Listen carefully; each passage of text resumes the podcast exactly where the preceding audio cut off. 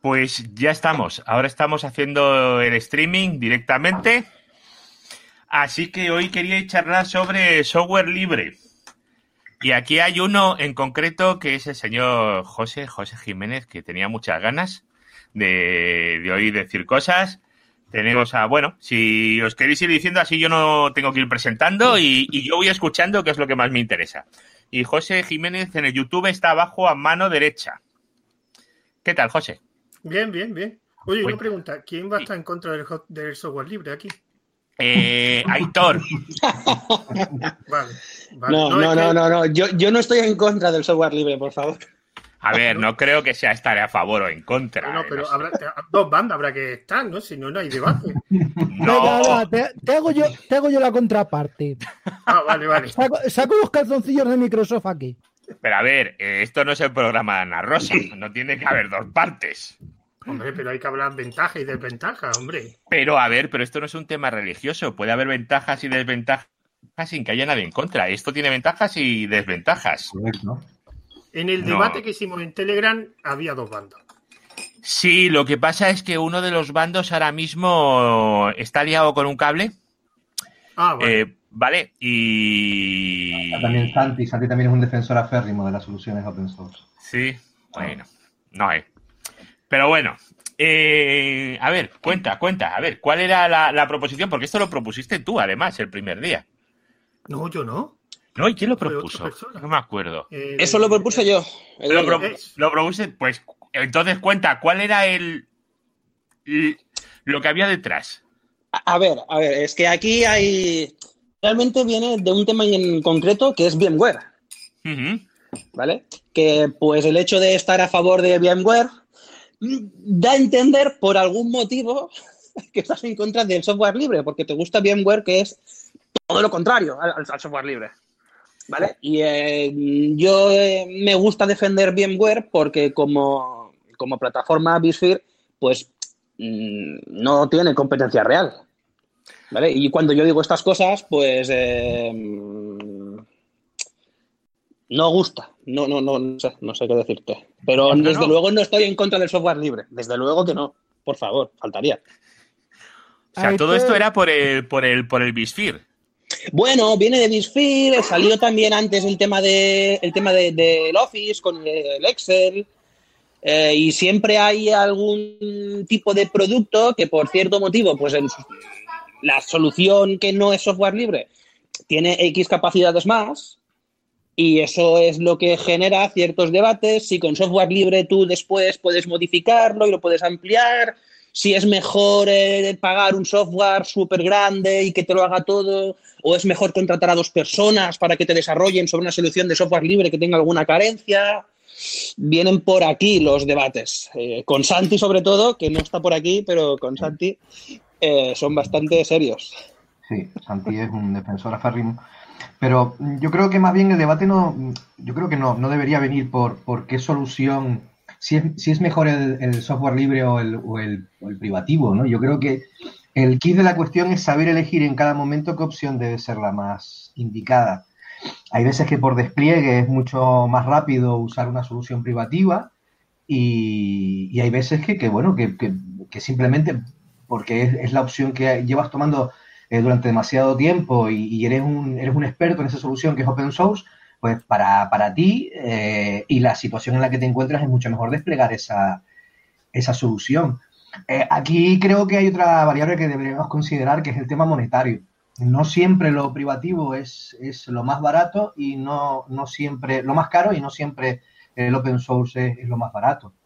Hay que adaptarse a las circunstancias y saber elegir en todo momento, dentro de tus opciones, por supuesto, porque también está en las capacidades que tengan las personas que vayan a implantar o vayan a desarrollar ese proyecto, el conocimiento. O sea, que yo creo que aquí hay tres variables fundamentales. Una de ellas es el entorno en el que se va a implantar. La otra, no menos importante, es los conocimientos de los desarrolladores o de las personas que van a estar involucradas en el proyecto. Y la tercera, igual de importante, es el presupuesto que tenemos destinado a ello, ¿no? Seguramente entre esas tres habrán otras variables que también sean considerables, pero principalmente creo que es conocimiento, elegir entre open source o privativo y, obviamente, presupuesto. Aitor, ¿por qué no me avisáis de esas desventuras? Al podcaster de Yo Virtualizador no le avisáis de estas cosas. Ay, de verdad. A ver, solo una cosita. Es que no hay que elegir, ¿vale? Porque lo puedes tener todo.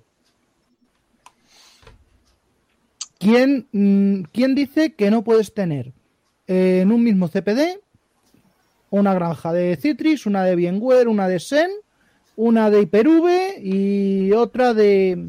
No sé, ¿qué me dejó? ¿Proxmox? Proxmox te dejas. Sí, porque de VirtualBox ni estás ni se le espera, ¿verdad? No. Hombre, estamos hablando de plataformas de virtualización. Eso, meter VirtualBox hoy como meter un VMware, es como meter un VMware Workstation, por favor. No, eso es para jugar en casa, si quieres, o en una escuela, pero a nivel profesional... A nivel profesional os sorprendería la cantidad de setas que me encuentro. A nivel profesional puedes flipar a cuadros con lo que se puede encontrar y lo que he visto yo en mis 25 años por ahí. O sea, puedes flipar. En mis 25 años trabajando, digo. O sea, puedes flipar a cuadros lo que he visto. Hasta el niño Jesús lloraría. O sea... Sí, de hecho, yo creo que aquí esta puede ser una de las ventajas, en algunos casos, no siempre, del software privativo. Es que ya viene más preparadito, viene más fácil, viene más... Dale al clic y esto funciona. Yo no estoy de acuerdo con eso. Que el privativo sea más fácil, no tenga que ser más fácil. No estoy de acuerdo, la verdad. Yo creo que al final lo que decía la propuesta que ha hecho Sanquejo, de por qué no puede ser un CPD tener Proxmox, puedes tener VMware, puedes tener Xen, puedes tener Citrix, puedes tener Hyper-V. Al final es porque es difícil tener a personal formado, muy formado en todos los temas, ¿vale? En cada una de las plataformas de virtualización. Entonces, lo que se tiende es a tener una plataforma de virtualización y que mucha gente, y de esa forma tener a gente especializada solamente en esa plataforma. De forma que si yo, por lo que sea, hoy me pongo enfermo, un compañero mío me pueda suplir y no digas, joder, es que hay que ver quién le suple a este, que es el único que sabe de Proxmox. Es lo que yo veo. Yo trabajo sobre VMware y con Hyper-V. Con Xen yo no trabajan mis compañeros, pero yo tengo ni puñetera idea. Literalmente he montado algún Citrix por ahí o lo que sea, pero ni puta idea de cómo se gestiona exactamente. Y yo hablo en un CPD bastante grande, que el presupuesto anual son millones de euros. Sí, pero ahí probablemente, no sé, al final el tema económico sí es cierto que es importante, pero cuando tienes un proyecto tan grande, digamos que la facilidad de encajarlo en una tecnología u otra, no sé, igual podría ser más flexible de tener varias implantadas. Una pequeña empresa a lo mejor no puede permitirse ese lujo, ¿no? Una empresa que tenga 10, 12, 15 personas trabajando, o vamos a poner 20, 25, en fin, no creo que se pueda permitir el lujo de tener varias personas dedicadas a diferentes tecnologías. No, estoy de acuerdo. Tendrán una que a lo mejor domina una y es aficionado en otra, ¿no? Pero realmente al final esa empresa que le va a solventar la papeleta, ese informático externo o en muchos casos interno que pueden contratar, va a tener conocimiento suficientemente amplio para poder llevar un desarrollo de la plataforma probablemente en una sola solución. Sí. Una cosa, porque a mí... Me gustaría centrarme porque yo no sé de redes, entonces estáis hablando de muchas tecnologías que no conozco. Y me gustaría centrarme y hacer una pregunta a todos para centrarlo sobre el software libre. Principalmente, ¿qué desventajas veis al software libre? A mí fundamentalmente, yo no le veo una desventaja, o sea, no es una desventaja real, es una desventaja operativa quizás, ¿no? En mi caso, por ejemplo... yo lo que sí veo es que la curva de aprendizaje en software libre, depende de qué producto, es más lenta, aunque muchas veces tienes más información disponible. No sé si me explico. Digamos que el almacén de información que existe y la gente que te puede dar información al respecto es mayor, pero al haber una descentralización, muchas veces cuando vas a poner en marcha un proyecto nuevo de una tecnología que no conoces, muchas veces es más fácil hacerlo privativamente porque a lo mejor tienes un padrino detrás que es una empresa que te está llevando. También eso lo puedes hacer. El software libre también tiene empresa. El software libre también tiene empresa. Sí, es cierto, es cierto. Pero digamos que la línea del software libre es más difusa. Hay muchas más empresas, pero nunca tienes un respaldo a veces de un fabricante. No sé cómo explicarlo. A ver, lo que quiere muchas veces el cliente, te lo digo porque yo trabajo para administración pública, ¿vale? Al final lo que quiere el cliente es que si hay un problema, descolgar el teléfono y saber que tienes al otro lado una empresa que sí, que su pasta se cuesta, que descuelgas y te atiende, ¿vale? Y te va a buscar una solución y te van a dar una solución. Es lo que quiere al final. Por eso muchas veces en la empresa de administración pública no vas a encontrar infraestructuras grandes de software libre. Pero es que os estáis entrando en empresas de redes. Es que hay empresas de desarrolladores, hay empresas de un montón de cosas. Sí, sí, claro. Por ejemplo, que conozco más, un poco más el mundo de desarrollo, hay mucha gente que son una persona o dos que tienen su librería, viven de dar soporte solo a esa librería y es lo mismo. Tú tienes algún problema, tienes un foro, tienes un correo. Os estáis entrando en grandes empresas, que si una gran empresa no significa que dé un buen soporte. Mira, son las personas. Vamos a centrarnos en un producto muy simple, lo que es un paquete ofimático, el Office y LibreOffice o lo que sea, ¿no? Vale. El Office. Al final hay 600.000 personas que lo usan y 600.000 personas que lo venden y otras 600.000 que son capaces de darte soporte. O sea, es muy fácil para muchas personas acceder al soporte de Pero estás poniendo una empresa comercial con un proyecto que no es comercial. No compares. Compara un producto de Red Hat, que es software libre, compáralo con un producto de Microsoft. Vale pasta, ¿eh? Bueno, claro, pero... es que el software libre nadie ha dicho que sea gratis. No, Red Hat vale licencia, ¿eh? Cuidado. Bueno, pero tiene el código disponible. Sí, pero ¿cuántas empresas, por ejemplo, consigues que te den soporte en Red Hat y cuántas empresas consigues que te den soporte en VMware? Bueno, Red Hat... Red Hat da soporte, ¿eh? Sí, pero a lo que me refiero, tú no tienes ni idea. Tú tienes una empresa y no tienes ni idea. ¿Qué es más fácil? ¿Descolgar el teléfono para sacar un soporte para un VMware o descolgar el teléfono y sacar un soporte para un Red Hat? Creo que se habla en ese nivel da la persona igual. Que esté exactamente. El soporte, quien sabe, sabes que un soporte VMware se pertenece en Red Hat. Me dice de Microsoft Office y de LibreOffice, pues te puedo entender que es verdad que el usuario pues no tiene tanto conocimiento, pero un administrador, que es lo que va a trabajar en esa empresa, sabe que Red Hat tiene soporte, pero sabe que tiene 200.000 más. Red Hat tiene soporte, pero... No sé, yo desde mi punto de vista creo que es mucho más fácil conseguir empresas que den soporte VMware que a nivel, o sea, al final te puedes ir a fabricante directamente, está claro, ¿no? Yo es que siempre he puesto que el caso de redes es verdad que para software libre es muy especial porque no hay grandes empresas como Cisco, pero no hay tantas. Como los networks, por ejemplo. Bueno, es que a ese nivel, o sea, es un...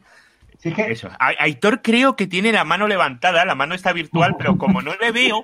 Sí, estoy por aquí, esperando. Entonces levanta la mano, mete baza, macho, mete baza. Exactamente. Miedo, no te cortes. Miedo, no te cortes. No, mejor levanto la mano que si voy saltando. A ver, el tema de VMware, en este caso creo que es como un poquito una excepción. O sea, VMware es un monstruo, es enorme, se usa muchísimo y entonces es muy fácil... que cualquier empresa, cualquier consultora te dé soporte. O sea, VMware es como está a un ladito. O sea, VMware es especial en este caso. No lo veo tan así. Yo pienso que para software libre también se puede conseguir soporte.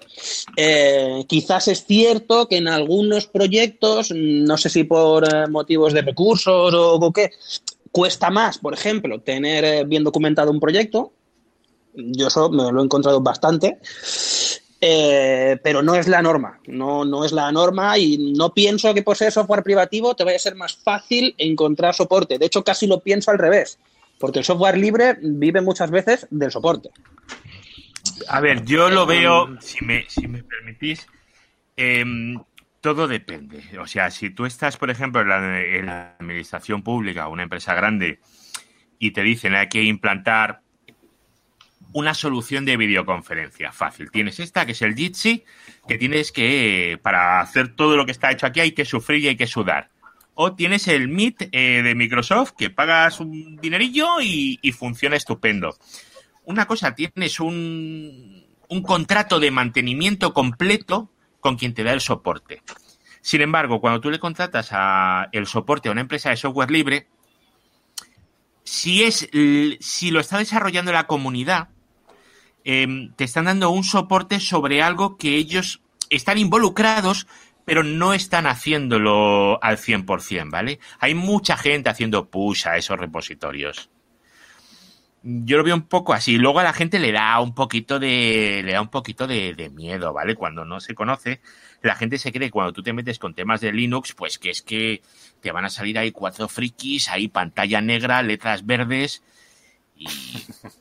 no sé, José, di. Somos así un poco, ¿no? José, quítate el mute, anda. Sí. Yo no soy muteado, ¿eh? No, Jiménez. José Jiménez. Ya. No sé, no lo había pulsado. Pero es que una de las desventajas que tiene bastante, o bueno, tiene varias, del software libre precisamente es lo que tú acabas de decir, marketing. Los proyectos de software libre no tienen prácticamente marketing, con lo cual no son conocidos, salvo que el administrador de turno o el responsable de turno sea pues fan o sea usuario de software libre. Y es el gran problema que tiene muchos proyectos de software libre. Es que hay, yo por ejemplo, un ejemplo que quiero poner, que no tiene nada que ver con redes ni una gran empresa, pero un software gigantesco es Moodle. Moodle tiene un listado de partners o asombráis. Sí. Y simplemente tú descuelgas un teléfono y en España tendrás 3 o 4 empresas que tienen soporte de Moodle. Eso también se utiliza aquí, en educación. ¿Sí? En educación se utiliza para los colegios, institutos. Sí. Y esa administración también pública. Ya, pero que me refiero con así no es conocido. Okay. Y la gente Moodle. Que Moodle es gratuito. Moodle lo manejaba yo, Moodle lo instalaba y lo manejaba yo hace 10 años. Pero el soporte... Moodle es muy conocido, ¿no? Claro. No, conocido el soporte, que la gente no sabe que hay un montón de soporte para Moodle, que no es foro, me refiero. Si tú vas a la página de Moodle y te ves un listado bastante grande de partners de Moodle, y en España hay, por ejemplo, ahora mismo estoy viendo, hay 5 empresas que dan soporte, y la gente se cree que simplemente me meto en la página de Moodle, me lo descargo, lo meto en mi servidor, y ya está. Y si cuando tengo un problema, pues pregunto al administrador friki o me voy a un foro. No, tienes empresas que te dan soporte. Es que es más barato eso. La gente piensa que el software libre es software gratis. Hombre, claro. Y el software gratis puede serlo, pero el soporte, pues claro, es... El soporte hay que pagarlo, el conocimiento. Claro. Que vivimos de eso. Aquí todos los que estamos vivimos de eso. Claro. Que al final vender caja vende todo el mundo. Yo resumiendo, uno de los problemas de software libre, aparte, que es verdad que alguien dijo de vosotros, la financiación, es decir, al no tener que vender licencia o tener una fuente de ingreso un poco diferente, tiene que tener financiación de otros métodos, es el conocimiento. La gente no conoce soluciones de software libre. Entonces viene una empresa comercial con sus comerciales y te venden la moto, simplemente. Claro, pero eso entraba en la parte que yo contaba de que el conocimiento, no solamente el conocimiento de la persona que tiene que implantar la solución, sino es que no tienes que tener el conocimiento para desarrollarla e implantarla, tienes que tener el conocimiento de que exista. Y muchas veces hay muchísimas soluciones que no las conoces. De hecho, en el grupo de Telegram, cada 2x3 están apareciendo cosas que muchos no conocemos. Pues es imposible conocer todo lo que hay en la informática hoy día. Y después probarlo. Si me dices hace 25 años, vale, o 30 años, vale, pero hoy día, hostias, conocer todo lo que hay y todas las soluciones que hay, joder. Y después probarlo. Después de probarlo, hacer un buen laboratorio para saber en qué te estás metiendo. No tela, ¿eh? Y después aprender para poder dar soporte sobre eso. O sea, formarte para dar soporte. Es muy complejo. Y muchas veces el software privativo... nos da unas opciones, digamos, unos caminos más rápidos. Nos da a veces unas opciones. No quiere decir que sean las mejores. Por eso yo siempre defiendo que lo importante es hacer un análisis de la situación y decir qué mejor conviene al cliente, económicamente cuál es la mejor solución y obviamente, cuando tú eres el implicado en desarrollarlo, cuando tú eres el implicado en digamos, contratar la solución o ser el director técnico de ese proyecto, ahí entras en otra historia. Eso está claro. Pero claro, yo por eso he dicho que el software libre es una opción, no es la opción. No, claro. Una opción como cualquier otra herramienta. Pasa que yo no estoy en contra de la gente, yo soy usuario de Linux hace muchos años y estoy en contra de la gente que hace diferencia entre software propietario y software libre. Me parece absurdo. Tú tienes unas necesidades, tú tienes que ver quién te las va a cubrir esas necesidades. Que es software propietario, vale, pues propietario. Que es software libre, pues software libre. Pero que yo aquí lo que quiero remarcar, y mucha gente no lo entiende, es que el software libre es una opción ya. Otra cosa es que no la conozca, pero que sigue siendo opción. y que se puede vivir la vida de software libre, evidentemente, con otros recorridos. No hay una empresa, digamos, con software propietario diferente a como gestiona una empresa con software libre. Tiene otras opciones, digamos, pero que es una opción. Sí, sí. Y eso es que hay mucha gente, y en el debate de Telegram que tuvimos parecía que hay gente que no lo entendía, que creía que el software libre era simplemente, pues, que es muy típico, que no se conoce. Pues cuatro gatos haciendo un programa y que tienen los foros de GitHub para resolver dudas.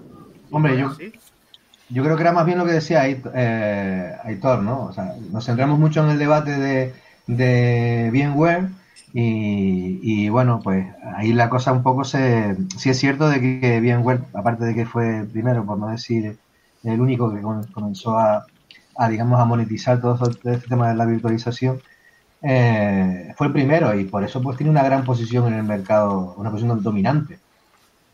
Sí. Todos los demás le siguen, todos. Hoy día es todo VMware, Hyper-V, Xen Citrix cada día menos. Bueno. Y lo de Hyper-V... Sí, Citrix... Yo te voy a decir que aquí nosotros estamos quitando Citrix para poner poco a poco Horizon. Nosotros hemos quitado VMware. ¿Y qué has puesto? Pues lo tenemos, pues hay Proxmox a patadas. Bueno, que yo he montado el primer Proxmox, una cosa muy chiquitita, la he montado en producción hace 5 o 6 días. Y de momento me gusta más Hyper-V. Yo lo probé hace 10 años y no lo he vuelto a tocar.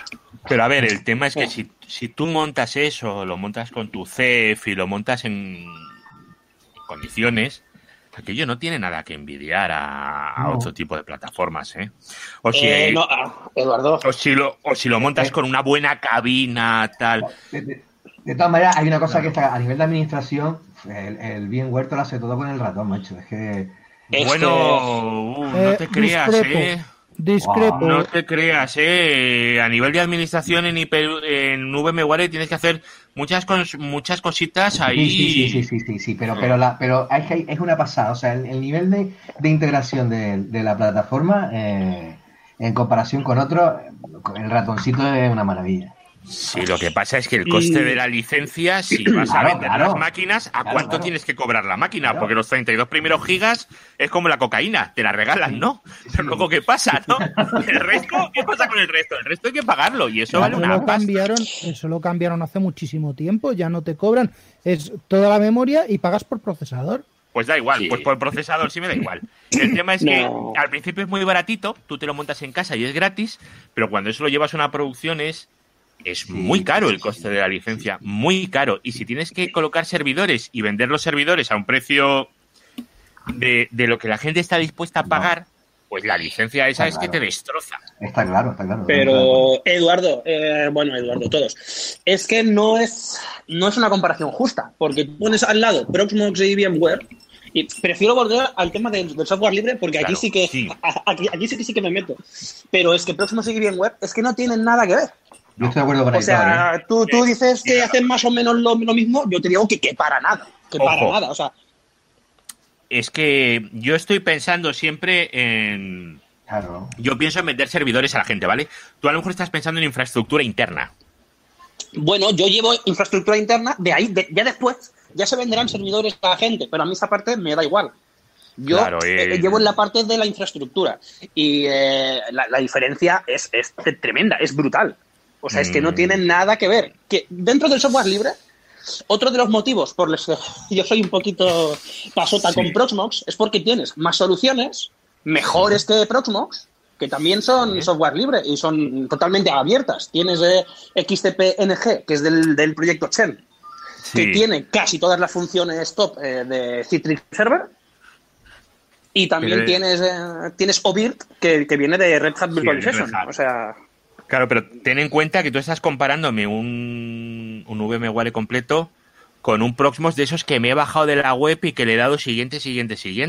Tienes que ponerle un OpenV Switch, le has de poner un CEF, le has de poner, ciertas cositas, claro.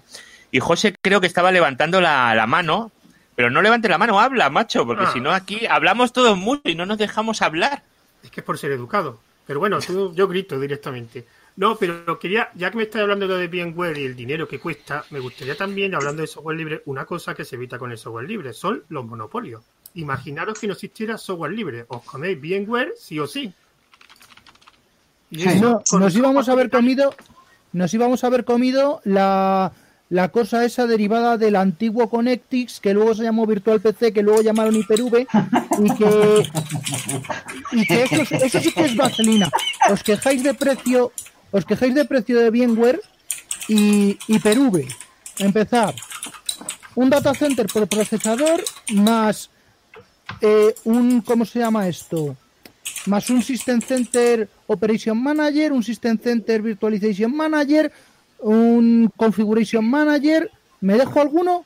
Mínimo un Samuel Configuration Manager, que también cobra. Mínimo esos tres y... ¿Cómo se llama esto?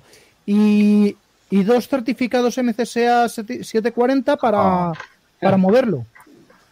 Claro, lo que yo quería decir es que gracias a que existe software libre, aunque las opciones veáis que no son iguales que las propietarias, permiten una variedad y permiten que también que el software propietario no se suba a la parra. Es que bueno, yo pongo el ejemplo de los Mac.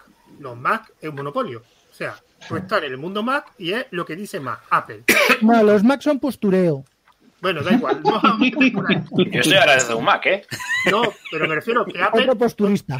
No, para nada. Es lo que quiere Apple, punto. No. El problema... Apple, vamos a ver, Apple lo que tiene... Ya que has sacado el tema de Apple y te digo lo que veo, es que la gente, con tal de tener una manzanita en el teléfono o en el portátil, paga lo que haga falta. O sea, ¿tú te crees que yo me compré hoy en día? Lo último que me compré de Apple fue el Mac Mini en el 2012. ¿Tú crees que yo me compré un Apple con la pasta que valen? Ni de coña. Pero claro, Apple coge y dice, va, este año vamos a pedir 1.500 pavos por un portátil. La gente lo paga. ¿Vale? Que viene 2.000. La gente lo paga. ¡Hala!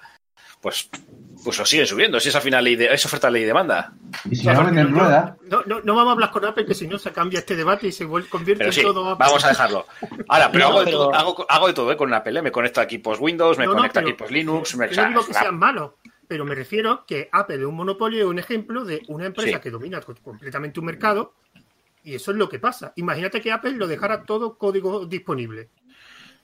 Yo creo que no es un mercado, ¿eh? No, ¿eh? No es un mercado, que yo creo que no es un mercado, yo creo que es ecosistema. Un ecosistema, efectivamente. Pero que me refiero que en Linux, por ejemplo, tú puedes instalar diferentes escritorios, hasta diferentes kernels, hasta diferentes distribuciones, hasta diferentes terminales. Tú tienes una variedad. Hay gente que eso no le gusta, evidentemente, cada uno tiene sus necesidades, pero no hay un monopolio. Y un monopolio a la larga es perjudicial al usuario. Bueno. ¿Te digo dónde está el monopolio en Linux? Ubuntu. Efectivamente. No lo que tienes en la catedral, en la nueva supercatedral de Ubuntu, es lo que tienes en la catedral de ¿cómo se llama esto? De Mac. Y eso se construyó en base a una pequeña iglesia, como decía el Stallman, una pequeña capilla que se llamaba Debian. ¿Vale? A ver, Debian es el que está ahí por debajo de todo y es el que sigue haciéndolo todo. Ubuntu tiene sus cosas, unos desarrollos muy buenos, tiene mucha gente para hacerlo, pero le quitas muchas cosas y al final te queda una Debian. No es como Mint, por ejemplo, que es un Ubuntu con colorines, ¿vale? Ya. El Ubuntu no es un Debian con colorines, tiene algo más, pero no es la catedral. Fedora, CentOS y Oracle son Red Hat. Pero es lo mismo eso. De hecho, es lo mismo. CentOS tiene soporte y te lo da Red Hat directamente. Claro. Sí, claro. No sé, quizá Ubuntu. Pero, a ver, Ubuntu, perdón, una cosa que ha hecho muy bien ha sido acercar el Linux a la gente, porque llevo oyendo eso de que este año va a ser el año de Linux, lo llevo oyendo desde el año 2000, ¿vale? Decían primero que con el cambio de milenio, con que Windows iba a petar por todos sitios con el cambio de milenio, no sé qué, no sé cuál, y desde aquí ya se iba diciendo lo de Linux, ¿no? Que va a ser el año de Linux. Y no ha sido el año de Linux, ningún año, hasta que llegó allá por 2008, 2007 Canonical, sacó Ubuntu y ya la gente se empezó a acercar, sobre todo ya que metió la versión live para que la gente lo pudiese probar, perder el miedo, etc. 2004. Pero de todas formas... Sí, pero empezó a hacerse conocido Ubuntu en 2007, 2008, fue por ahí. Otra cosa es cuando se montó con... Con la 14 fue. Hombre, no nos engañemos. Conocido... Vamos a ver. Una cosa es que conozcan la palabra y otra cosa es que lo utilicen. Que al final sigue siendo un 1% de usuarios. Lo que sí es verdad, y eso creo que no lo hizo tanto Ubuntu, es donde despuntó Linux, fue en el tema de los servidores. Y ahí por lo que decía Eduardo, no por el tanto. Tema de la pasta. O sea, así de claro. No es por dinero Linux, ¿eh? Bueno, o sea, aparte de eso, es que tú vas a hacer un despliegue de un CPD gordo y... aparte de las capacidades que tiene, no hay color el coste que puedes asumir con otro tipo de... yo qué sé, por ejemplo, en la época en la que no había otra cosa sino que Windows y estaba Unix y o sea, no para nada. O sea, yo creo que sí que el coste también es importante. El coste también es importante. ¿Qué es el ruido de fondo ese del...? No tengo ni idea. Estoy oyendo un ruido muy raro. Chao. No, es que no lo sé. No sé qué está diciendo. En mi lado no es, porque nadie está usando el text to speech de... No, de Jitsi. es el tema de Jitsi, pero yo os comento lo que es, no sé, es como si dijera hello o algo así. Hello. Pero hello, o sea, dice low, no sé. Draw. No sé, el directo sigue funcionando. Bueno, yo os cuento lo que dicen en YouTube, ¿vale? Que están comentando por aquí. Es que no sé qué dicen, no lo entiendo, mi inglés no es tan bueno, es que no lo entiendo. Throw. ¿Qué? ¿Que tengo que echar a alguien o qué? Bueno, de recursos. De recursos, pues te cuento. Claro, es que esto no lo hemos hecho nunca, entonces... No sé. ¿Trial? Yo creo que dice trial o algo así. Trial, pero ¿cómo va a decir eso? Que me parto. No sé, pero ¿con qué? Si es un Jitsi. Con mi fantástico listening, tryout, algo así. Qué buen marketing para Jitsi. Qué buen marketing. Poneros a leer el código de Jitsi, a ver si encontráis dónde dice... No, espera, es que tenemos... Habremos un caso con Jitsi, ¿eh? ¿No hemos activado el text to speech? ¿Alguien ha activado la grabación local? No, que nadie le dé la grabación local. Espero no ser yo con alguna cosa ya que me estaba funcionando mal. Bueno, da igual. Os cuento lo que están diciendo. Estás con el Jitsi sin pagar. Sí, es eso lo que dicen por aquí. Benetaco y Zema. A ver, os cuento lo que están comentando en YouTube, ¿vale? Porque en YouTube están poniendo comentarios, ¿vale? Dicen, Canonical no podrá mantener todo lo que ellos ofrecen y no son los que tiran del carro del software libre. Si alguien está tirando del carro, lo más parecido es Red Hat. Bueno, y IBM. Sí, tryout, sí. ¿He sido yo el que he dicho lo de trial o tryout? Pues eso me está comentando. Pues no lo sé. A ver, sale un momentito. Espera, es que aquí tenemos... A ver si eres tú. Es que nos ha entrado una persona hace un momento. Hay un 4N que dice conexión perdida. ¿Sí? Que está como... ¿Quién es 4N? Ah, amigo, ¿a qué va a ser eso? Out. And or not. Acabo de salirme. 4N. ¿Cómo se llamaba? Joder, es que no sé, tengo aquí una libreta con millones de cosas, pero no sé en qué página estaba todo. A ver, más cosas que dicen en... es 4N. Wow. Trial. Es 4N. David Marzal dice trial.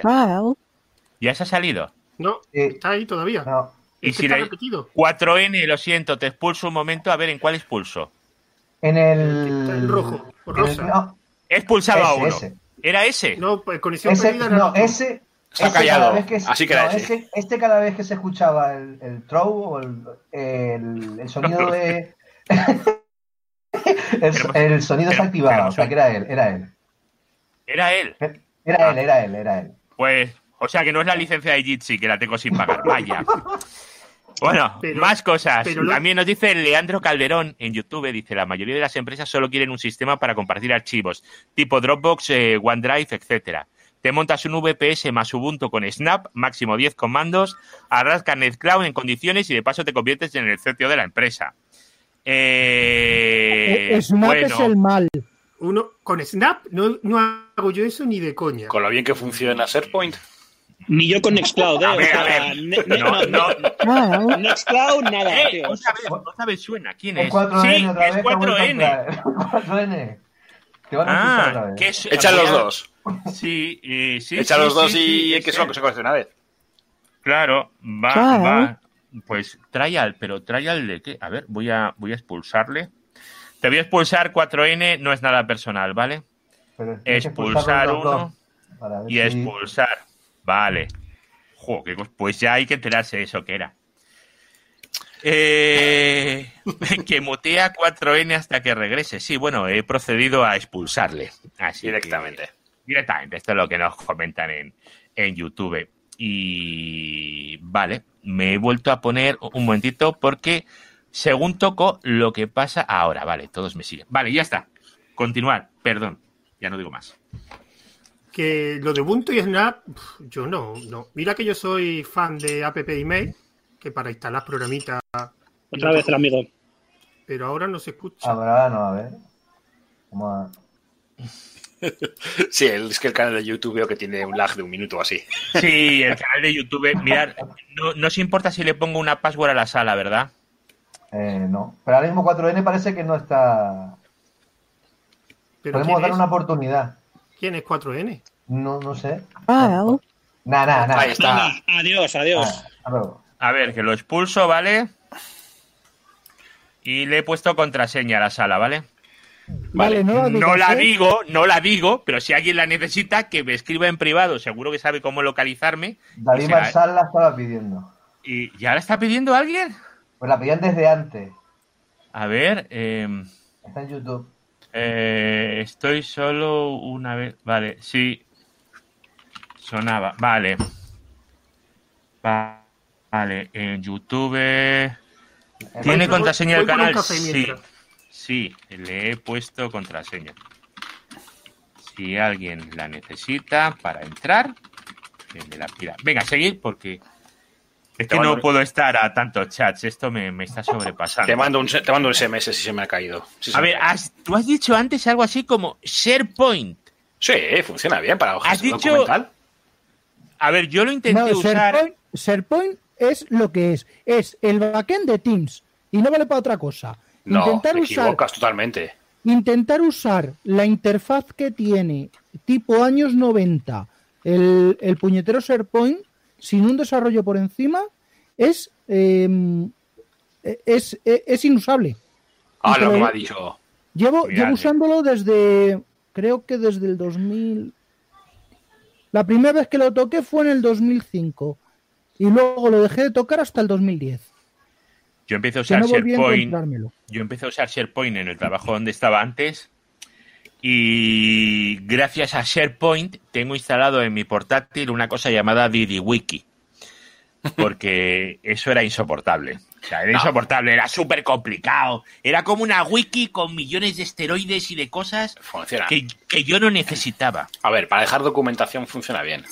Lo que es para dejar documentación por departamentos o por los temas o como quieras, ¿no? Pues está bien. Pero es que la peña no sabe usarlo. Ese es el problema, la gente no sabe usarlo, efectivamente. Ese es el problema, que la gente no sabe usarlo. Pero vamos, es una chorradita y gestionar, administrarlo tampoco es tan difícil. Al final simplemente es que los sitios se quedan sin espacio y es ampliarles el espacio y poco más. Incluso crear un sitio nuevo dentro del SharePoint es una tontería. Ya, pero ¿tú cuántas versiones, cuántos nombres tiene un historial de versiones? Un único nombre. Sí. No hace falta que en el nombre ponga... Versión 1, versión 2, versión 3, versión 3,01, versión 3,02. Ese es el error que comete todo el mundo en SharePoint. Sí. Porque ya con el historial de versiones coges, tiras y dices, quiero la versión del día tal a tal hora con comentarios, versión 1.0. Pues sí. Sí, eso sí, pero... Ya te digo, para sitios que no van a dejar mucha, que sí que simplemente dejar documentación, como pueden ser fracturas o lo que sea, y esas cosas funciona muy bien. Yo lo utilizo a nivel personal para dejar documentación mía de PDFs, cosas esas, y hasta fotografías. Sí. Hasta fotografías, total, hay espacio de sobra, pues hala, pues de backup de fotografías también en la nube. Aquí ya está, en YouTube están preguntando por alternativas a Nextcloud. OnCloud. No, es claro. Lo mismo. Espérate, que yo te puedo decir varios, un momento. ¿Habéis probado ShareFile de Citrix? Es como una NAS con esteroides. No le veo sentido. Le veo más sentido, por ejemplo, a comprarle a HP una 3PAR, una Primera y utilizar File Persona. Se integra muchísimo mejor con lo que tengas. Había una desarrollada en Python, pero es que no me acuerdo cómo se llamaba. Si está en Python probando. Será lenta. Gracias. Ay, y consumirá recursos. Eso es una RAM. A ver, ha dicho Python, no Java. Da igual, para el caso patatas, está bien. No, el Java va compilado, tío. No, Java es todavía peor, ya lo sé, pero...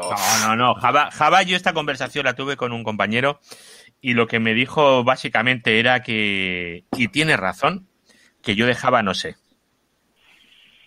Mira, te voy a decir la respuesta que porque me ha hecho. Porque no se dejaba, sí, sí. Le acababa de preguntar a un desarrollador de Python sobre que Python es muy lento y dijo que evidentemente es un lenguaje interpretado, pero también es más fácil de desarrollar. Así que esos lenguajes que son mucho más rápidos, comprueba el código de Python con ese lenguaje. Por ejemplo, Java es el caso extremo. Tú mira un código de Java y un código de Python y verás cuántas líneas hay en un código y cuánto hay en otro. No, que me toca regalar botes de salsa de tomate... a mansalva, código espagueti por todos los lados. Pero eso es más PHP, ¿eh? Da igual. Pero eso es más del programador. Porque cualquiera la puede liar. Bueno, ahora hablamos de WordPress y hacemos el completo. Una cosa que no hemos tocado y deberíamos hablar sería el acercamiento que está teniendo Microsoft públicamente en estos días a Linux, ¿eh? Claro, dinero. Por el interés que quiero Andrés, se lo quiere comer, lo quiere fagocitar, quiere entrar en sus entrañas y hacerse dueño de él. No creo, ¿eh? No. La única vía de entrada... quiere aprovecharse de sus virtudes. No tiene por qué, eso es. ¿Veremos dentro de 10 años un Windows que su kernel sea Linux? Ya lo hay. Ya hay un kernel de Linux dentro de Windows. Sí, pero completamente. O sea que al final... Te digo lo que me dijo a mí un trabajador de Microsoft. Yo hace unos meses le hice una entrevista a uno que estaba en el departamento de Open Source de Microsoft, que Microsoft tiene un departamento de Open Source. Y me comentó, entre otras muchas cosas, que lo del acercamiento de Linux, yo no sé, que me imagino que será por dinero, también era por necesidad. Ellos cuando montaron su nube...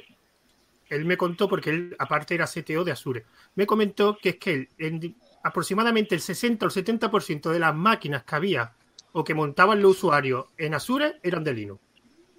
Yeah. Entonces, si casi todo, yo monto una nube, casi todo el mundo monta máquinas de Linux, pues bueno, voy a facilitarle el trabajo también. Y aparte que a ellos también lo que les interesa su plataforma de Azure es como plataforma de desarrollo. Y si hay un sitio donde hay desarrolladores a mansalva es dentro de Linux. Pues entonces, claro, ellos tienen que... Por eso han comprado GitHub, básicamente. Ya, y no descartes que la próxima compra sea, por ejemplo, Canonical. No. Ni de coño. No, qué va, nada. Aviso. Queda antes compra un FreeBSD. 2020. Sí, claro. Lo mismo decían de Nobel y lo mismo decían de... Pero no me compares, Samuel. Yo creo que sería más interesante... Yo creo que sería... Tío, ¿cómo va a comprar la empresa a un tío que se quiere ir a la luna? Básicamente. Yo creo que sería más interesante para Microsoft. Sí, pero se quiere ir más lejos, seguramente. Se ha quedado bueno. A Marte, ¿eh? Ha salido una noticia hoy o ayer que dicen que ya Canonical, que ya por fin es rentable. Sí, claro. Eso ha costado 20 años. Coño, pero no está mal, ¿eh? No. Está bien. Ya. Cuando se ha dado cuenta de los negocios que daban dinero, pues han cerrado los que no daban dinero y evidentemente... Sí, igual que Inteligencia Militar ha montado un oxímoron llamado Ubuntu Server. A ver, el Ubuntu Server no está mal, está bien y facilita mucho las cosas a mucha gente. Y Canonical tiene un servicio ahí montado espectacular, que es el Landscape ese, que es el servicio de gestión de esos servidores y tal. ¿Que cuesta muy caro? Pues no, pues cuestará igual que un Red Hat o que una Windows. Y está muy bien. Es un muy buen servicio. No sé si habéis entrado en su aplicación para gestionar los servidores y tal, pero está muy bien, ¿eh? Está muy bien. O sea, es muy simple. Las empresas con los años al final están donde deben estar. Y si no están en bancarrota, algo tiene que hacer bueno. Una empresa con 20 años no puede aguantar tanto tiempo si hacen cosas mal. Eso es. Y pasará como pasó en su momento con Apple, ¿no? Cuando echaron a Steve Jobs, que montó Next y volvió a Apple, que estaba en bancarrota Apple, Microsoft metió pasta. De hecho, a uno de los mayores accionistas de Apple es Microsoft. Totalmente. Pero bueno, porque Apple ya creo que es demasiado grande para morir. Básicamente. Ahora mismo Apple sí, es muy grande. No, o sea... en aquella época también era grande. Mira, sí, sobre todo el tema de diseño gráfico en aquella época era mucho más... Están aquí preguntando, están aquí también hablando de una cosa llamada Syncing. No tengo ni idea de qué. Herramienta de sincronización. No, por ejemplo, eso lo utilizan mucho. Además, tú lo conoces, Ángel de Uguía, Atareado, que ha hecho varios. Lo que te permite sincronización. Es como una especie de RSync, ¿no, Samuel? Samuel sabe también lo que... No, parecido. Es más... Es que no es eso, es más un... es más un agente de sincronización de nubes. Lo más parecido que tendríamos sería el OneDrive. Un agente de sincronización. O sea, un RSync, y me estáis comparando RSync con OneDrive y con esta cosa que no sé qué es. A ver, no. Básicamente yo tengo dos directorios y quiero sincronizarlo en dos máquinas diferentes. Ya está. Eso es un RSync. Pues entonces. Vale. O un Robocopy incluso. Vale. Syncing lo que es. Salvo que me esté equivocando, Syncing lo que es yo configuro esta cuenta de tal proveedor de nube, le doy permisos y lo sincroniza contra el directorio que le digo. Eso es rclone, a lo mejor te estás confundiendo, ¿eh? Ay, coño, es verdad. Vale, perdón. Yo lo utilicé, por ejemplo, una época para pasar ficheros de mi tablet al ordenador de sobremesa, simplemente. Sí, el rclone. Tiene dos directorios, es un programa con muchas opciones. Sí. De hecho, es bastante... O sea, que no es complejo, pero que puedes hacer muchísimas cosas. Y yo tengo montado rclone como servicio para tener el espacio de Google Drive ilimitado, entre comillas, como un disco duro del equipo. Ya, pues eso es algo bastante más simple. ¿Repite eso, José? Tengo un rclone montado lo he montado como servicio. ¿Sí? Entonces, el terabyte que te da, entre comillas, o el espacio ilimitado que te da la cuenta de Google Drive, ilimitada o de empresa, la tengo como un disco duro mapeada. Se monta automáticamente con su servicio, automáticamente cuando arrancas el equipo y puedes subir. De hecho, Windows te lo reconoce como un petabyte. No, como un exabyte, perdón. Sí, si tienes un Unlimited, sí, ¿no?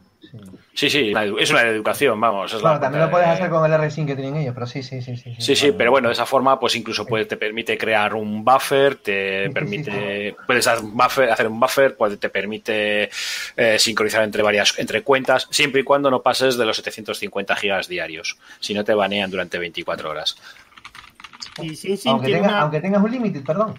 Sí, el límite, puedes tener un límite, pero el límite diario son 750 gigas de subida-bajada. Ah, fíjate, pues no me había fijado nunca en eso. Sí, de todos modos, incluso entre cuentas, ¿eh? Entre cuentas. También entre cuentas, es decir, de tu equipo a esto, y si quieres hacer mover, porque hay mucha gente, por ejemplo, si habéis visto por ahí la gente que vende cuentas de Plex, lo que hace es tener unas cuentas, se compra una cuenta de G-Drive, empresarial, o tienen algunas de estas que venden por ahí baratas de universidad o de educación. Lo que hacen es suben ahí arriba las películas y es donde tienen todas esas películas almacenadas que después venden con su servicio de Plex de pago. Ya no es tan unlimited. Bueno, por eso lo que hacen es tienen varias cuentas, entonces lo que hacen es dividen, balancean igual, digamos, las cargas en... para que la verdad es que no me había percatado de los límites de 750 gigas, ¿no? Se me cae un mito. 750 gigas son muchos gigas para de transferencia, ¿eh? Para moverlos con las líneas actuales. Sí, pero lo puedes hacer. De hecho, hay que limitarlo a 7 megabytes, no megabits, sino megabytes por segundo, porque si no te lo pasas el límite diario. Ya lo tengo yo probado. Y puedes incluso encriptarlo, es decir, luego tienes al montarlo, como se monta con un mount, puedes incluso, tienes la opción de añadir de que el contenido que subas lo subes encriptado directamente también. A eso le tengo que dedicar yo un ratillo. Es un monstruo, vamos, es un monstruo. Está guapetín. De todos modos, es una maravilla. Nada que ver con Nextcloud, o soluciones de ese tipo. No, nada que ver con ese tipo. Nada que ver, eso simplemente es por si quieres, pues para hacer un mapearte una unidad, como en mi caso, y meter ahí arriba los backups que te haces de casa, o por ejemplo, yo utilizo para meter los backups míos de casa. Que por ejemplo, el Nextcloud, que es lo próximo que yo quiero hacer, yo tengo un Nextcloud en mi casa, lo que quiero es montarle el Office. O sea, el LibreOffice ese que hay en la nube, que no me acuerdo. Funciona muy bien. Lo tengo bien montado y funciona muy bien, sí. Pues eso es lo siguiente que quiero hacer en Nextcloud, montarle eso. Y una pregunta, ¿habéis utilizado una herramienta que se llama Cristomator? Es que es parecido a rclone. No. Es que rclone yo la quiero utilizar, pero en la cuenta de Google Drive que tengo ilimitada, supuestamente no lo puedo usar por diversas razones. Y he visto esta herramienta y digo, creo que hace lo mismo, porque es para encriptación de datos en la nube. Y además es open source y es por si alguien la había probado, porque no sé si es muy conocido o no. No, yo tengo que hincarle el diente a muchas cositas de esas. Y es lo de siempre, no hay tiempo. A ver, os cuento un par de comentarios que hay en el YouTube, ¿vale? Leandro Calderón, ya dejando un poco el lado friki de la conversación. Bueno, eso, en fin. ¿Qué es lo que más le conviene al usuario final? Eso pregunta Leandro. Y por otro lado, Quality dice, ¿qué opción de backup usáis cada uno? A ver, ¿qué le conviene al usuario final? Lo más fácil. Sí, ¿verdad? Y barato. Yo creo que una solución sola, o sea, una sola cosa no le conviene. Le conviene que sea fácil. Las 3B, siempre son las 3B. Es que no... Sí. Arch Linux es lo que le conviene al usuario final. Bonito el Linux. No, a ver, al usuario final le conviene lo que sea más fácil y más cómodo para él. Si hablamos de Nextcloud, lo más fácil es olvídate de Nextcloud y tienes el Google Drive, que tienes la suite para almacenamiento, los documentitos, hombre, bastante, y luego tienes pues la solución de Office, que es lo mismo, pero del otro lado. ¿Pero yo puedo instalar Google Drive en mi casa? Sí. No, pero... Google Drive lo puedo instalar en mi casa, el servidor de Google Drive. No, claro que no. Esa es la diferencia. Bueno, pero a pregunta de lo que más le conviene al usuario final. Lo que más le conviene, claro, no creo que sea en todos los casos instalarte un servidor en casa. O en la nube o donde sea. Es que hay gente que se monta un servidor en casa y luego por las noches lo apaga. Para eso no lo botes. ¿Por qué no? ¿Por qué no? Si el servidor te está dando servicio. Mira, os voy a contar una experiencia, ¿vale? A ver. Alguno conocéis porque salió en algún WinTablet. Mi cuñada, la rubia, la friki. Entonces, ¿qué es lo que hice? Como estaba viviendo aquí conmigo, el router, le puse un cronómetro de estos de los que se ponen, de esos de pestañitas en el... ¿Vale? Un interruptor inteligente, un programador, pero de los antiguos. Un programador que había para las estufas eléctricas antiguas, que se ponía con unos jumpers que se quitaban y se ponían. Sí. Se lo puse en el router. Y el router, la NAS, el pijol, todo lo que daba mis servicios, se apagaba a la 1:00 a.m. y se encendía a las 8:30 de la mañana. ¿Para qué? Pues para evitar que se me metiera. Como estos routers no permiten otras cosas de mayores, pues esa fue la solución. Entonces, respondiendo a la pregunta, lo más sencillo es lo que puedas manejar. Si no puedes manejar más allá del mando de la tele, no te pongas un servidor en casa.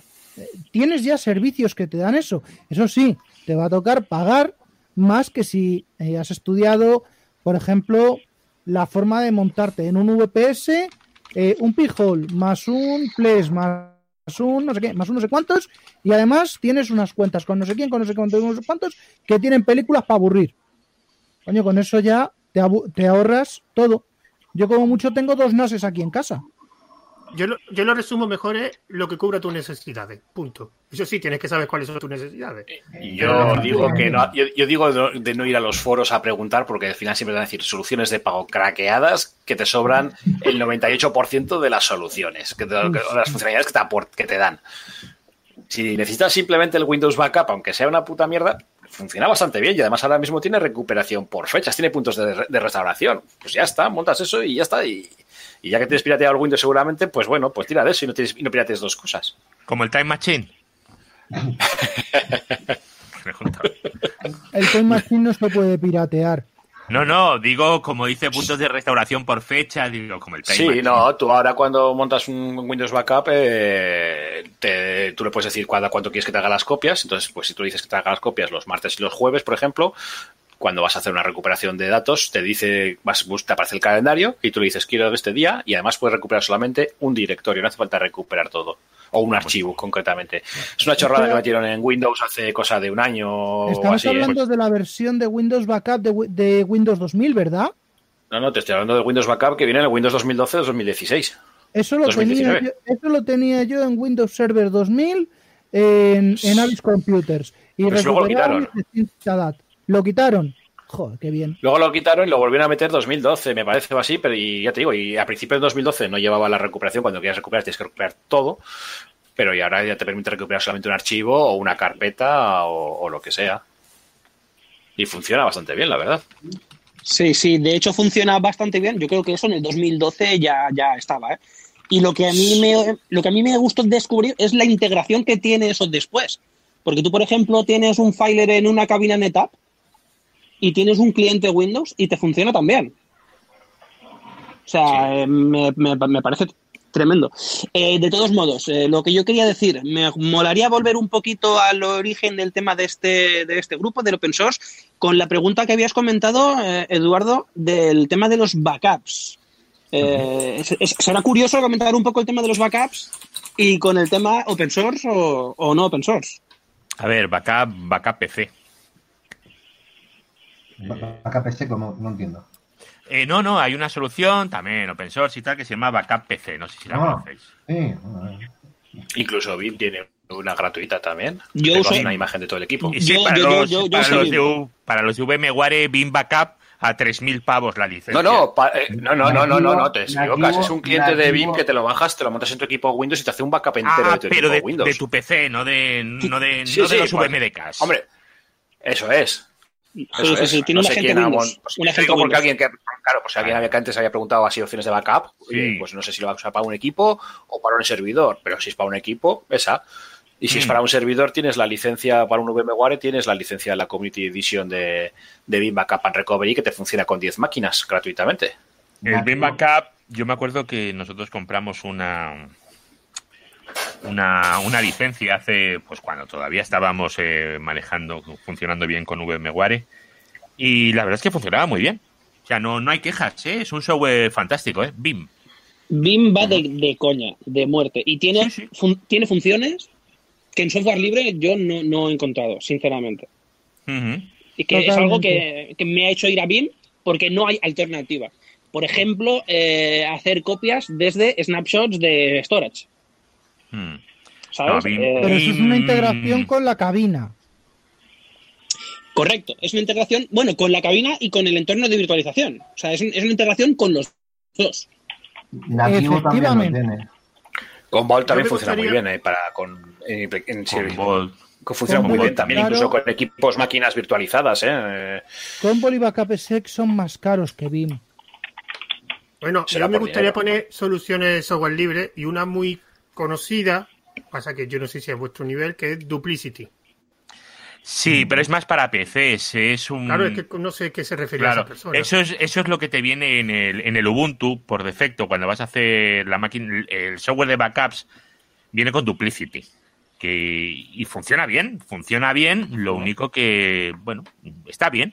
Lo que pasa es que es lento para según qué cosa. A ver, para un PC te da igual que tarde 5 minutos más o 5 menos. Pero si tienes que hacer backup de 300 servidores... No, pues, pero en software libre hay bastantes herramientas. A mí me gustaba Cobian. A mí me gustaba por eso. Cobian me gustaba mucho. Lo que pasa es que se quedó sin soporte allá hace ya 7 o 8 años, pero me gustaba mucho, porque además me gustaba mucho la función que tenía de poder hacer un backup en un zip o un backup sin zip y subírtelo a un FTP. Es que el Luis... Era un servicio que se podía vender antiguamente. Tú te hago unas copias y te hago mi servidor. El Luis vendió el software, se lo vendió un tío que se llamaba Edward, que al parecer iba a seguir la misma línea, iba a sacar otra serie de servicios y demás, y después el tipo al que se lo vendió no ha dado señales de vida. Era una empresilla muy pequeñita de California y tal que se lo compró y no... Uh-huh. Se sigue distribuyendo la versión que en su día creo que era la 11. La Gravity. La Gravity. Sigue existiendo. Sí. Pero ahí quedó. Y el tipo sigue dando soporte en el foro. Si le haces cualquier pregunta, tienes cualquier problema, te sigue respondiendo. Yo me gustaría poner dos más, pero una que sí he utilizado yo, pero es para ambientes domésticos, que es Tonido Server, que es muy ligerita, es una arquitectura cliente-servidor. Y otro, que esta la intenté, pero está ya para un nivel friki ya alto, que se llama BUP, B-U-P, que es una mezcla entre copia de seguridad y Git. Y esa para terminal está bastante bien. Y utiliza el algoritmo de Resin también para si quieres sincronizar. BUP, como el BUP de lo que hemos estudiado. Sí, bachillerato, sí. Bachillerato unificado polivalente. El mismo. Y esta es la verdad que cuando yo la probé, pasa que era como toda la herramienta de terminal, requiere un proceso de aprendizaje. Pero estaba, además con esto de que está basado en Git, estaba bastante curiosa por el control de versiones. Y Tonido Server es con su interfaz, es algo más clásico y algo ligerito, y que yo lo tuve una época en la placa que tengo aquí y la verdad que era curiosa, era bastante bien, tampoco pide una cosa, pero además tenía una versión gratuita que daba el apaño, la verdad. Porque el Tonido, eso se me olvidó, el Tonido Server sí era de pago. Pues si me permitís, a mí, en una relación intermedia entre un usuario aislado y los CPDs que tenéis por ahí, yo, por ejemplo, utilizo scripts que me he hecho yo mismo a base de ARJ, de 7C y en algún caso de Robocopy para hacer las copias de seguridad. Yo no sé si recordaréis el ARJ. ARJ, sí. Por supuesto. ARJ menos A. ARJ, A, menos M1, menos J, menos... Y con el menos I4, para que te vaya mostrando, en vez de esto, te mostraba puntitos tic, tic, tic, tic, de lo que ibas haciendo. I4. JM para máxima comprensión. Sí, sí. Joder. Qué mayores somos. Yo he montado mi sistema de copia de seguridad en el trabajo. A base de scripts de ese tipo que llevo haciendo y alimentando durante años. Es que eres un sentimental. Sí. Eres un sentimental. Sí, con Robocop sí también he hecho yo cosas, ¿eh? Y no hace mucho, ¿eh? No, pero si te saca de apuros. Sí, no. Y además hicieron después una interfaz gráfico. Robocop interfaz gráfico. Sí, le hicieron un interfaz gráfico para poder meter los comandos y todas esas cositas a base de checks de lo que quieres hacer. Le hicieron. Acabáramos. Me acabas de abrir los ojos de una que me liaron este verano pasado. Bueno, seguro que se les ocurrió meter eso. Que al final tuve que entrar por detrás, pico y pala, en una migración de NAS a copiar los permisos. Porque habían replicado sin permisos. Pues seguro que tocaron alguna mierda esa, buscaron algo por internet para no llamarte, metieron el interfaz gráfico y alguna check no lo marcaron o lo que sea, pues no marcarían alguna cosa y se lo calzaron, no te digo.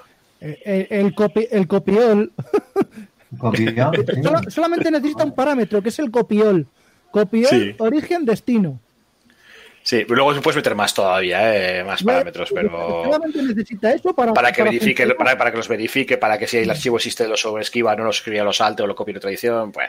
Ya, pero que me refiero, una migración, lanzas a las 11 de la noche, que acabe a las 7 de la mañana y es copión, origen, destino, no va a haber ficheros abiertos, no va a haber nada.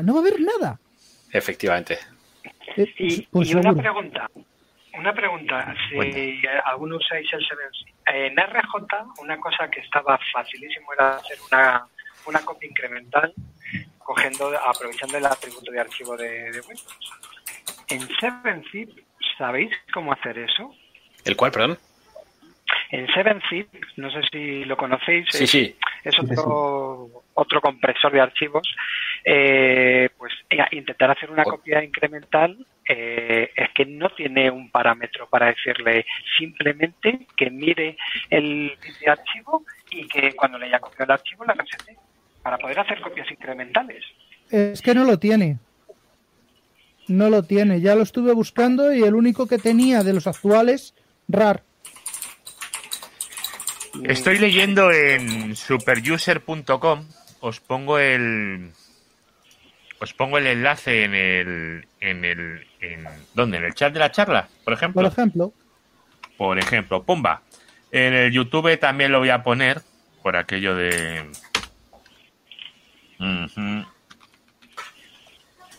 ahí. Ay, madre mía, tengo aquí un compi de hace muchos años que no nos vemos. Vaca PC. Aquí es Fabián. Híjole, si yo le contara todo lo que ha pasado, en fin. Ya hablaremos con calma aquí con el alemán. A ver, ya le contaré. Bueno, a ver, eso es un enlace. Eso ahí es un foro. No me he acabado de leer, evidentemente, todo eso, ¿vale? La madre que me parió. ¡Menudo churro! Eso es la fórmula del pentutral sódico seguro. Sí, totalmente. No, ahí tenéis lectura. Nos quejábamos de los parámetros de la RJ. La RJ era más fácil, es porque iban separados por un espacio y un guión, joder. Aquí esto que está todo juntito. Ya te digo. Esto es imposible revisar. Esto, sí, son como las expresiones reguleras esas que a los 10 días no te acuerdas de lo que has escrito. Y esto es que el crío le ha cogido delante a porrear el teclado y le ha tomado por culo. Sí, es el gato que ha pasado por encima del teclado totalmente. Sí, es un poco... Pero es que depende, por lo que estoy viendo a primera vista, depende de que ya exista un set previo. Sí, no se basa en los atributos. Eso es. O sea, tú te coges algo que no tengas una copia previa y no te valdría. Para copiar solo los que estén modificados. Debería valer. Pero primero tienes que tener un full backup antes de hacer incrementales. Correcto, claro. Pero... Bueno, vale, te lo compro, sí. Si no, no puedes incrementar de la nada. Si tienes un full backup, no tienes que comparar. Claro. Si no tienes para comparar con qué es incrementarlo. Bueno, yo es que en muchos casos he hecho copias parciales y tal, aprovechando precisamente el bit de archivo. Y no tienes por qué tener una previa, pero bueno, son cosas específicas. No es una backup de la que estás continuamente todas las semanas rotando, que sería lo lógico. Es verdad que para cosas aisladas te puede venir bien ese archivo, el bit de archivo, manejarle. Pero habrá que echarle un vistazo a esto, desde luego. Sí, señor. Chicos, yo quería comentar una solución dentro del backup open source y ya rollito enterprise. Yo la he oído mucho y no la he usado nunca y quiero saber si la conocéis, si la habéis usado y qué os parece. Es Bácula. Sí, bueno, no, es uno de los grandes, eso. De los antiguos, además. Sí, eso funciona bien, sin más, funciona bien. Y hace lo que tiene que hacer. Requiere que tengas un conocimiento... De bases de datos, porque se basa en base de datos para la gestión del material. No te deja, no es como vamos a hacer un zip de todo esto, un tar, no. Va leyendo, lo apunta en la base de datos junto con sus atributos y a partir de ahí ya empieza a copiar. Pero una solución compleja, eso es para nivel ya de empresa, ¿no? Sí. Sí, eso para un PC no. Sí, yo hablo de algo en Enterprise, ¿eh? Sí, rollo Enterprise, sí. Esto es para alguien que tiene, pues no sé, que dependan 50 PCs y unos cuantos servidores, porque vas a necesitar servidores para montarlo. Por lo menos 2. ¿Esto se sigue usando a día de hoy? Bácula, sí. ¿No es muy pesado haciendo eso? Todas las soluciones de backup a día de hoy se basan en destrozar el servidor. Master, sí, uno varios más. Y comerse toda la memoria y toda la CPU. Y... Sí, pero eso es el SQL que llevan con ello. Pero da igual, cualquier solución de backup, da igual la máquina para gestionar ese backup que le des, que se la va a comer entera. O sea, da igual los cores, la memoria, da igual, se lo va a comer entero. Métele un buen churro de tarjetas. Y se las acabará comiendo, pero te dará tiempo a que crezcas. Oye, por aquí nos comentan en el grupo, siempre conserva la última copia de seguridad como copia completa y mantiene los archivos diferenciales en el pasado. No sé ahora mismo de qué solución están hablando, pero... Eso es el reverse incremental de BIM, ¿no? Bueno, de BIM o de cualquiera, pero... El de BIM, sí, el reverse, claro, por eso digo. No sé, por eso digo que no sé de qué solución están hablando aquí. Una pregunta que os quería hacer. En vuestro ámbito de redes, de servidores, SPD, ¿veis mucho Windows? Sí. No. Sí. Yo sí veo bastante. No, Windows Server no digo en empresas, sino me refiero al otro nivel, tipo como Eduardo Collado, en CPD, en Grando. No. Yo tengo unas 2000 máquinas de Windows. No. A ver, pero porque tú estás en el entorno... A ver, yo en mi entorno no hay. Hay 3, 4, 5. O sea, es que es ridículo. Y cuando antes has dicho que en Azure que si el 60% de máquinas son Linux, poco me parece. A mí también. A ver, también tenemos máquinas, un montón de máquinas de Linux, ¿vale? Sobre todo dedicadas al tema de todo lo que es administración pública de entorno web. Pero claro, eso ya son Red Hat, son CentOS y de ahí no sales.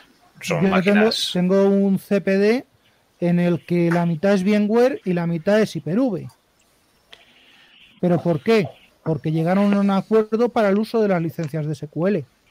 Claro, es que depende del servicio que deis. Y en qué lo enfoques. Sí. Es que, José, cada uno depende. O sea, si tú tienes una empresa y lo que estás dando son exchanges, así como si fueran gratis, pues al final vas a tener... Es que depende del servicio. Pero que en el mundo de servidores web, ahí ya no pincha nada, ¿no? De ahí no... No, ahí... La única web que llevas es para Logua y para SharePoint. No llevas más. No veo mucho ISS por ahí montado.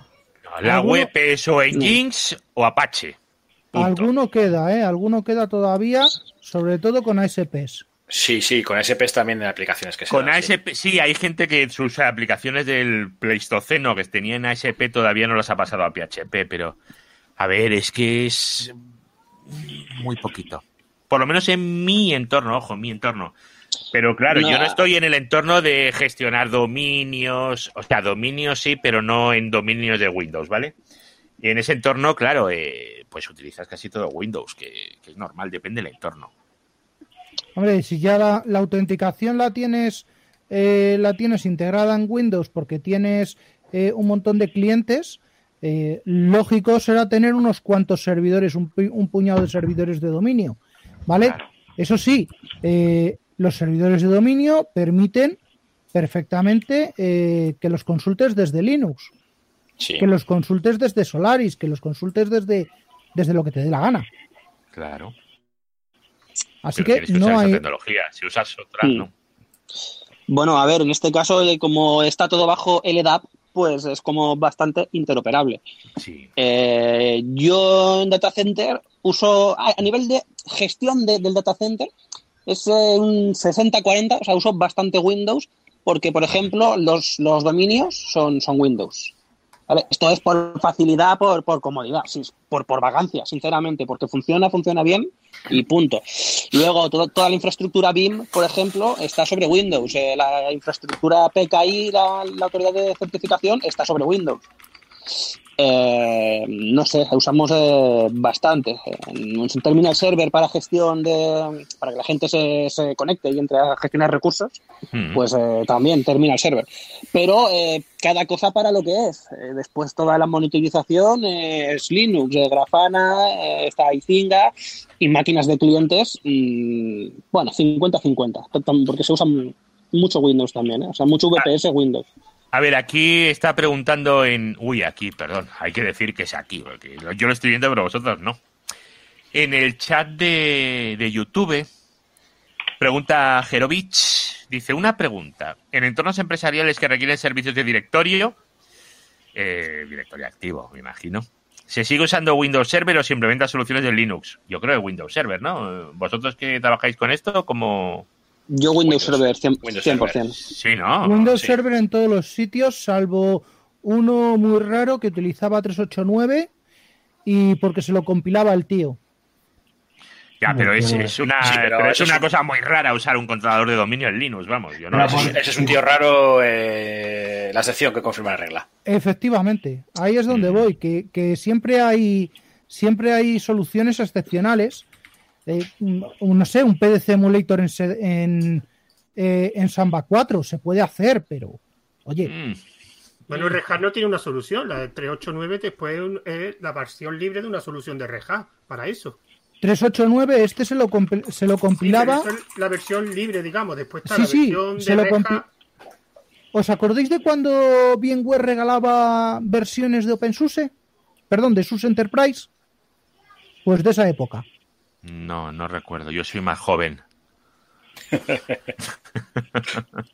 Pues antes de que VMware tuviera su propia distribución, llegó a un acuerdo con SUSE. Uh-huh. Y daban, pues eso, licencias gratis. ¿Usas la licencia de VMware? Pues toma, licencias gratis de SUSE. Para mí era una... No sé, era un alivio. Todas las grandes ya tienen distribución de Linux, ¿no? Porque si VMware tiene una, Amazon tiene la suya, Google tiene la suya. ¿De Google cuál es? Google la suya, la Fuchsia. Ah, la Fuchsia, sí, vale. La Fuchsia. Nada, ni está... eso ni no, está ni esa... se le espera. No, eso no es Chrome OS Server. Ah, el Chrome, sí, Chrome OS. ¿También está Server también? ¿Saca versión Server? No, pero eso sí que sería... Eso ya sí que sería una patada en la boca, a quien se la tienen que dar. No, joder, Google dijo que si no la distribuía era porque no tenía la calidad suficiente, que era para uso interno y que realmente no se atrevían a distribuirla. Pero si incluso Chrome OS no se utiliza apenas. Bueno, yo tengo unos cuantos vulnerables que no están de acuerdo con eso, ¿eh? Yo lo he probado y no... En Estados Unidos se utiliza mucho en los colegios ahora mismo, ¿eh? Pero bastante. Sí, pero en Estados Unidos no vale. Ahí es saber quién más paga y quién más paga es el que se lo lleva. Pero a ver, una cosa. Aquí estamos hablando de software libre, pero una de las razones para usar software libre es que tus datos son tuyos. Entonces, si tú utilizas... Sí. Yo soy... A ver, a mí me da igual usar un Office o usar otra cosa si los datos los tengo yo. Si los datos se los tengo que regalar a Google, a Microsoft o a vete a saber quién, pues ya no me mola. La idea de montar un Jitsi es porque lo tengo yo, es mi tesoro, son mis datos. Y la idea de usar todo es así, son mis cosas, yo soy muy celoso con eso. Entonces, esa es una de las razones en las que yo me baso para seleccionar una solución. Pero también implica lo siguiente, que es, tú lo haces porque tienes conocimiento. Claro. Para llegar a tu nivel hay que gastar un tiempo en aprender. Hay gente que no le interesa o porque no tiene tiempo. O contratar a alguien, joder. O contratar a alguien y pagarlo. Igual que pagas una otra cosa, pues pagas esto y ya está. Ya, pero en vez de pagar a una persona, paga un servicio. Claro, sí, sí. Entonces, un servicio que se queda con tus datos, evidentemente. No necesariamente. Ah, bueno, en ese caso sí, claro. Sí, en ese caso, pero claro. O sea, encima pagas y encima se quedan con tus datos. O sea, es que es la leche. No es como el Facebook, que por lo menos es gratis. Sí, pero por lo menos no pagas dinero. No, pero se queda con tus datos. Es que claro. No estás pagando... Digo, en Chrome estás pagando también un hardware, me refiero. No lo puedes... Sí. El servicio gratuito, pero pagas el hardware, al fin y al cabo... Pero si estás usando el servicio este de la nube que te dan ellos y guardas ahí tus datos, al final... Hoy en día cualquier servicio que contrates que sea externo y que dependa de una nube y demás, al final tus datos están siendo manipulados y están siendo herramienta para servir para minería, porque el negocio parece que en el futuro está en la minería, no hay... Bueno, el caso que yo vi el otro día fue lo de los productos, conocer los productos de Amazon Basics, ¿no? Sí. Los productos de Amazon Basics básicamente son productos que Amazon estudia en función de las compras, de los datos que tiene de cada usuario y dice, mira, pues este, por ejemplo, un ejemplo que vi, un teclado mecánico a 65 euros. ¿Por qué? Porque han visto que todos los usuarios de Amazon buscan o compran teclados mecánicos con este precio, con estas características, pues nosotros vamos a crear uno igual. Sí, o simplemente eliminan ese producto y lo venden ellos. O sea, no lo eliminan porque no es un producto que exista en Amazon. Ellos lo que hacen es buscan las características que más buscan el resto de usuarios, las juntan todas y hacen su producto. Pero en cambio los otros productos siguen vendiéndose. Y de hecho los Amazon Basics no son los más baratos precisamente. Son lo que gasta, el gasto medio que piensa Amazon que tú estás dispuesto a gastar. Porque a ellos no les interesa que tú compres algo barato.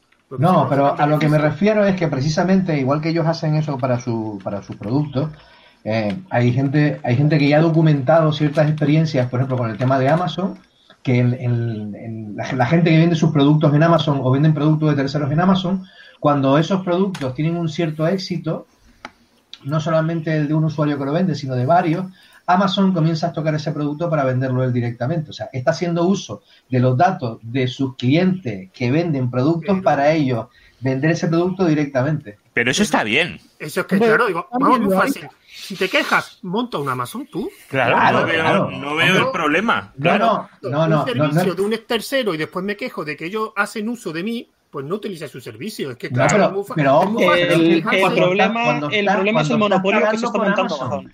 Es que tú estás pagando por vender en Amazon. Lo que pasa es que Amazon...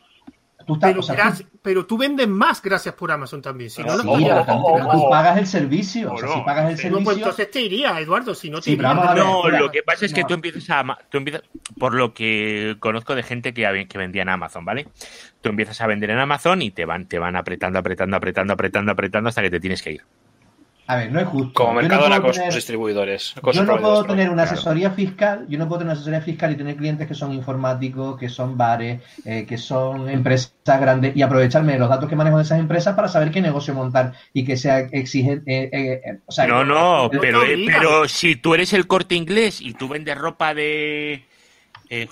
marcas de ropa. Estamos caminando sobre una delgada línea, ¿eh? Sí, pero bueno, pero eso como dice Betenaco y C... Jo, vaya login. Benetaco y Sana. Ah, esto es euskera, entonces. Vaya. Sí. Ah, vale. ¿Qué iba a decir yo? Joder, ¿y qué significa? El nombre de siempre. O de algo así, sí. Es euskera, bueno, justo para andar para allá. Benetaco y Sena. Benetaco y Sena. Pues Benetaco y Sena... Lo que nos está diciendo es que esto parece una discusión de on-premise versus servicio. También. No es tanto. Porque yo puedo vender software libre. Si vendo el hardware, ya tengo el rédito del hardware. Más los servicios, no necesito vender un software caro. Con vender el servicio sobre ese software que he montado y el mantenimiento del hardware, yo ya me saco ahí la parte de consultoría, de mantenimiento y, oye, que quién sabe, a lo mejor 2 residencias. No sé, no hace falta vender un exchange. Puedes vender, te voy a poner un poquito de los nervios, puedes vender un par de Xen. No ha reaccionado... sí, está reaccionando, sí. Espera un momento, me está subiendo la tensión. Pues eso, más horas de consultoría vas a vender. Por supuesto. Con el Xen, toneladas, vamos. Hombre, un ejemplo es la centralita de Asterisk, Elastic, Digium, venden hardware y ofrecen soporte, ofrecen cursos, me imagino, ofrecen una cantidad de servicios con el hardware incluido. Que es la única forma en redes, creo que es de triunfar, que vendas tu software con un hardware. 3CX antes era free y ahora es free para 8 extensiones, 4 concurrentes y después ya si quieres pasar por caja y luego además te llama el comercial si te has registrado para lo que te ha parecido para hacerte una oferta, etc. El estilo compró 3CX. Sí. 3CX y lo vende Taboada, ¿vale? También, por si a alguien le interesa. Es colega del grupo, ¿vale? Eduardo Taboada, eso es. De hecho, no, el tema Asterisk, que decíais que estaba relacionado con hardware, yo creo que no, 100% no. O sea, el Asterisk lo está petando muchísimo. Para mí es una de las referencias en proyectos libres. Porque lo está petando muchísimo en voz IP. O sea, la voz IP y mundo libre es Asterisk. Y Asterisk está a fuego. Y desde que 3TX compró el Asterisk, el proyecto base es Isabel. Y también lo está petando muchísimo. Acaban de meter vídeo ahora. Aquí hay una empresa que se llama Irontech, que es bastante famosa y se hizo muy famosa precisamente por eso, por el tema de servicios de voz IP. Y son muy buenos, ¿eh? Están ahí en el País Vasco. Y sí, están aquí en Herán. Yo tengo un amigo que trabaja ahí. Sí, son muy buenos. Además, muy buenos. Todo lo que montan es con Arrakis, o sea, y se hicieron famosos precisamente por eso, por el tema de VoIP. Ahora llevan también temas de servidores, de Linux y cosas así. Pero vamos, empezaron con el tema de VoIP, ¿eh? Pero si te vas a montar una centralita, la única opción que tienes es Asterisk. O sea, es que, a ver... Sí, eso coges a Telefónica o a Vodafone, sus soluciones ya todo en uno, todo integrado. También puedes hacerlo, sí. A pero ver, vamos. Cuenta. Solo es aconsejable si no te quieres manchar. Pero bajando al barro, yo he tenido Asterisk con interconexiones vía radio LDMS y PPTP con la gente trabajando en su casa y eso era una gozada. Nosotros solo hemos tenido Asterisk. Bueno, ha habido un Kamailio una vez en medio, algo, no sé, algo de la señalización y tal. Pero es otra cosa, el Kamailio es un subproxy, no es una... Eso. Sí, lo sé, es lo que va antes de llegar al... Sí, lo comentabais antes de Irontech. Yo con Irontech he tenido alguna experiencia, no con Asterisk, sino, bueno, además de con Asterisk, con algún proyecto más serio, con iVoice Provider, SipWise y eso, y la verdad es que la solución, no se llegó a poner en producción porque petaba bastante. Pero bueno, el producto en sí, dentro de la voz IP ya Enterprise, en rollo proveedor, con SipWise, que también es... Bueno, es este tipo de productos, soy open source, pero lo bueno te lo vendo yo y el soporte es una pasta, pero como producto la verdad es que va fenomenal. SipWise va muy, muy, muy bien. Muy bien. Sí, la verdad es que sí. Bueno, señores, no sé si os habéis dado cuenta, pero llevamos 1 hora 26 minutos y 16 segundos en antena. En antena, ahora mismo hay 28 personas simultáneas. Nos han aguantado, que han aguantado, están aguantando 1 hora y media. Me parece alucinante. De divagaciones con lo más florido de... Y sin preparar ni nada. Bueno, ¿y las conclusiones cuáles son? ¿Las conclusiones? ¿Pero cómo va a haber conclusiones? Godzilla forever. Mira, Samuel, la conclusión es que se instale Ubuntu, seguro. No. Que conste que yo he probado Ubuntu, por eso puedo hablar. Por eso sigo diciendo que, es que Ubuntu lo hemos probado todos, yo creo, Os voy a contar una cosa. El servidor este que estáis usando ahora mismo para hablar, muy en contra de lo que me ha dicho mi compi Adrián, que casi le da un infarto cuando se lo dije, es una Ubuntu. Es un Ubuntu server. Mira, os voy a contar donde yo me estoy flipando. Sí. ¿Pero por qué le tienen tanta rabia a Ubuntu server? No lo sé, no tengo ni idea. Porque no puedes poner a Ubuntu server, igual que no puedes poner a Windows a hacer el trabajo de un sistema operativo del servidor. Ya está. Eso sí es sencillo. No sé. Eso es yihadismo de sistemas, que lo sepas. Mucho, totalmente. Un sistema que te facilita. Vamos a ver, es como lo que estamos hablando de los lenguajes, ¿no? Tienes lenguajes, tienes Python y tienes Java, ¿no? Y tú tienes que decidir en qué momento quieres usar cada uno de ellos. Pues igual que C#, o sea, yo qué sé. Las herramientas están ahí para que las uses. Si te facilitan en ciertos momentos una situación, pues adelante. Sí, el problema es cuando ya la infraestructura crece basada en un proveedor, llamas a ese proveedor para soporte y la contestación es, sí, te vamos a mandar a un consultor. El consultor abrió, tiró una bomba de humo y no volvimos a saber nada de él. Por eso es consultor. Canonical en el 2000. 13, creo que fue. Pero por eso hay gente que empieza montando un servidor Windows y luego se pasa a Apple. A Linux y pero luego... A ver, pero que un servidor Ubuntu, realmente tú cuando lo instalas, ¿vale? Es como un servidor, a ver, que nadie me pegue, ¿vale? Es muy parecido a un servidor Debian. Y el 90% y muchos % de la gente, tú le pones uno, le pones el otro y no van a notar ninguna diferencia. Claro que no. Es un servidor, o sea, esto no tiene botoncito, es un servidor y ya está. Y en el caso del Jitsi, por ejemplo, es que es magnífico porque me instala todos los certificados, tal. El paquete está muy bien hecho y el paquete para Debian 10, pues es una patata, las cosas como son. Y yo no me voy a poner aquí a recompilarme todo el Jitsi. Lo siento, no tengo tanto tiempo. Sin embargo, en el Ubuntu haces pum, pum, pum, ya está. Yo tengo que decir una cosa. Yo soy monodistribución. Yo desde hace 20 años utilizo Fedora y Red Hat y KDE. O sea, que yo Ubuntu, de hecho, creo que 10 minutos hasta en un ordenador. Y yo tengo que reconocer que hay muchísimos y mejores paquetes en Ubuntu que en Fedora.